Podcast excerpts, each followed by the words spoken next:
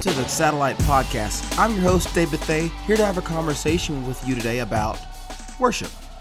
So, I'm currently doing a devotional study in a book called Worship Believers Experiencing God. It's by Henry Blackaby and Ron Owens. And if the name Henry Blackaby sounds familiar, it's because he's the author of the Experiencing God study. And uh, it's been around for a long time, in part because the study is absolutely fantastic. It is the single best devotional study I've ever done. And if you're interested in doing it, all I would tell you is when you buy it off Amazon, make sure to get the workbook and not the book book because the workbook has interactive questions, etc., etc.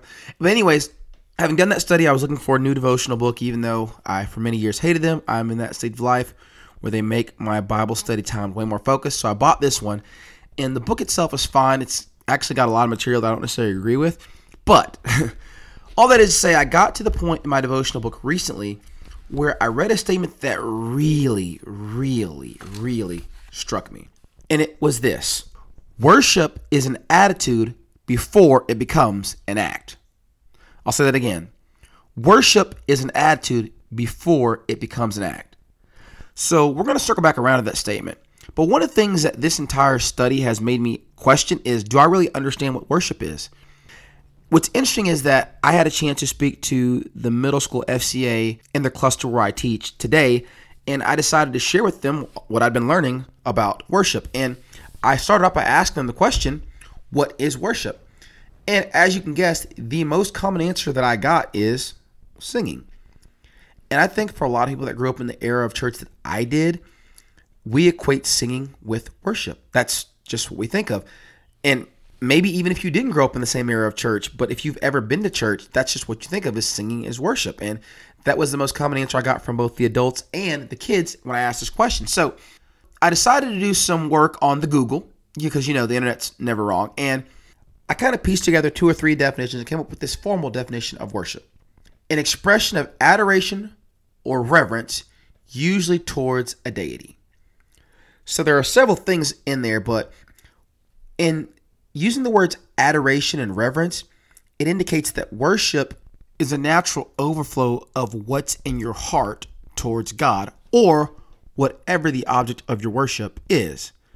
And the realization I had is that if that's true, then maybe I find it difficult to worship because my heart isn't full of love, gratitude, and thankfulness towards God. And I have to go no further than a typical Sunday morning around my house where after you get mad at your spouse for not being dressed on time, or they get mad at you for not being dressed on time. You fight with the kids to get them in the car. One of your kids pisses you off in the car on the way to church. You can't find a parking spot, and or you're late to the fir- to the service and miss the first song. At that point, your mind is full of so many other things and distractions. Your heart's full of so many other emotions that a lot of times that a lot of times you don't begin to worship for several minutes because you have to get all the other crap out of your heart so that it can be filled with your love and adoration towards God. And I know a lot of you parents out there listening to this are saying, Amen. I was telling the FCA today, it's like on Sunday mornings, you literally have to sing the song by KB, Not Today, Satan, because you know that he attacks you with impatience, interruptions, distractions, and everything else so that your heart doesn't find that state that leads to really intimate worship. But that still didn't answer the question of what worship looks like. And so instead of trying to come up with my own examples, I think it's really cool to look back at scripture and see what are some examples of people in scripture that worshiped God in ways other than singing. And the example given in my devotional book is the story of Mary, which is one of the stories that's found in all four gospels, which is not very common. But essentially, when you put all four versions of the story together, because each one of the versions does share different details, it is Mary, the sister of Lazarus, who lived in Bethany, Jesus is coming back to Bethany after raising Lazarus from the dead. This happens the week before Jesus is going to go to the cross. So I think it's six days before Passover. And after just having seen Jesus raise her brother from the dead, Mary is determined to get close to Jesus and to be in his presence, which we've seen before when he visited them initially. We get details from, I forget which gospel, might be Mark, that she was a woman of ill repute that had a lot of sin and that she was known by people around that area as a sinner. And so she shows up with a bottle of extremely expensive perfume is weeping at Jesus' feet to the point that she is soaking his feet with her tears and just goes ahead, takes her hair, and decides to wash his feet because that was something that was customary to do for guests. And Jesus points out in one of the versions of the story that his feet had not been washed by his host. And Mary also pours this perfume over his head from her alabaster jar. A perfume that was worth apparently 300 denarii or about a year's wages, or in our current money, roughly $25,000. And I love the way Blackaby and Owen describe this in the book.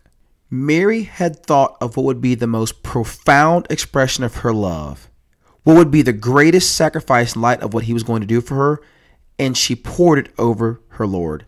Her heart would let her do nothing less. She had to act on what was inside. And that's exactly what you see here. Mary's heart was so full of love and adoration for Jesus. When she was in his presence, it burst forth out of her in multiple acts of worship, anointing him with perfume, kissing him, washing his feet. And all those things were her way of saying, Jesus, I love you and want to express it to you in any and every way possible. That is the essence of worship. What we can give to God to show our love, gratitude, thankfulness, hope in Him. And another really good example, this is found in 2 Samuel chapter 6. David is bringing the Ark of the Covenant back to the city of David after a very, very long absence, being kidnapped by the Philistines. And he decides to get a full worship band with a bunch of different instruments to accompany the ark back into the city. David himself is walking in front of the ark, and it says, dancing and leaping with all of his might before the Lord. Now, what's interesting here is where it says that David was in a linen ephod, indicating that the rest of his outfit had escaped his body in the midst of his dancing. So he danced his way back into the city in nothing but his drawers. and for David, he was so overcome with thankfulness and excitement over God's presence, which was physically manifested on the Ark of the Covenant, being back with the people, this sign of his covenant with Israel being back, that it exploded out of him in a fit of leaping and dancing with all of his might in his underwear in front of the entire nation. And he did so completely unashamed. And a lot of you are familiar with the song by David Crowder, Undignified, which covers this exact story. Josh, Wright, If you're listening, this is a shout out for you. And David's response to someone who criticizes his dancing, saying, I'll become even more undignified to this. Hold that thought, put a pin in it. We're going to come back to that in just a second. Now, one of the things that I didn't mention is that while David is on this journey back into Israel, he sacrifices animals as part of the ritual of bringing this ark back. So he actually commits an animal sacrifice. I believe he sacrifices two animals. Mary makes this sacrifice of this super expensive gift of perfume, in addition to both of them sacrificing their dignity. And there was this absolutely awesome question in the devotional book, and it said, What is your rare bottle of perfume? And how could you offer it in love for your master? And man, if that question didn't just slap me in the face. Because the question is, what is God asking of me to sacrifice and worship and or what does God demand of me to sacrifice and worship? And it's a question that I don't know that I fully have come up with an answer for to this point. It's something I'm still trying to figure out. But I think one of the things we need to be aware of is that no matter what God puts on your heart in terms of how you worship, it may not please other believers. So going back to that story of Mary, Judas and apparently other people that are there at that dinner party immediately criticize her for breaking this expensive bottle of pure nard over Jesus' head because they understood the value. And Judas specifically is quoted as saying, This could have been sold and the money used for the poor. Now, theologically, I think we can all say that this is a fair statement because we know we always talk about giving being an act of worship. But what's interesting here is Jesus corrects it and says, This is about me. I am here right now in your presence, and she is trying to express her love and adoration for me. And this makes my mind spiral off in so many directions because I keep thinking Mary had a physical Jesus to go express her love to. She could go hug him, she could go hold him, she could kiss him, she could actually give him a gift. And here I am on the other side of the cross, and I don't have Jesus here. So anything I give isn't physical, it's spiritual. And so and so you have all this talk about spiritual sacrifices and living sacrifices. And it's kind of like, what does all that mean? And I think I have the answer to that in part. To me, I think about a sacrifice to the Lord being spiritual simply because I am not physically killing an animal and I cannot physically go take my gift to Jesus like the wise men did, like Mary did in the story. I can't go hug him. I can't lay at his feet. I've actually thought about this on so many occasions. If Jesus was to walk into my house, what would I do? And I honestly think I would probably grab his legs like a little kid, hug him, and just lay there until he told me to get up. Probably also cry a lot. I have always had that picture in my head of like when I'm worshiping, just staying there at Jesus' feet as long as I could with the understanding that Jesus, as long as you are right here, it is all okay. And that's this picture I have in my head of what I would do if Jesus was ever here in person. But he's not. And so, what does my spiritual act of worship look like? Isn't that a great question to ask? And we see in Romans where we're told to live as living sacrifices. And I've never really understood this passage from Romans 12, but something was pointed out to me in this devotional book in one of the studies from a few weeks ago. A sacrifice given in the Old Testament, like what David did, was dead. it was literally an animal that was killed. Now, we don't kill animals, so we are supposed to act as a living sacrifice, literally a sacrifice that is alive.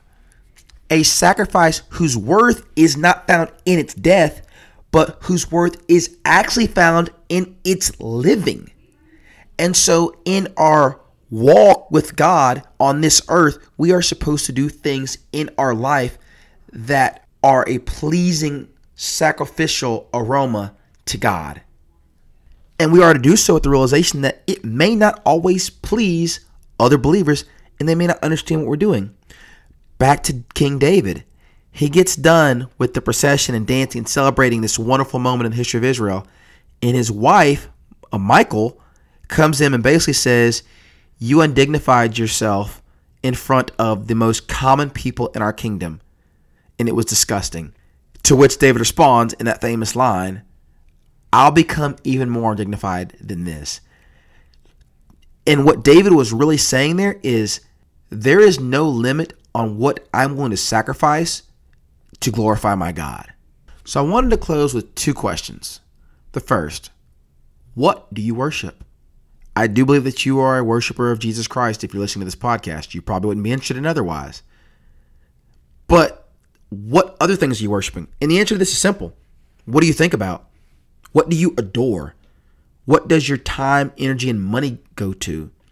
Sports, relationships, school, work, family, things that are all good, but none of them compare to knowing God.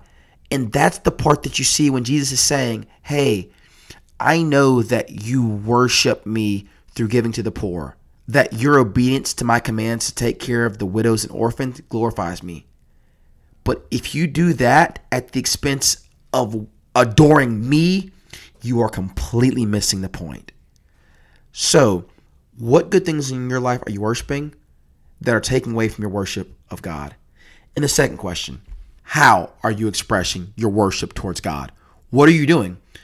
And going back to what I said from the beginning, any act of worship, singing, dancing, giving, flows from a heart that is expressing its affection for God.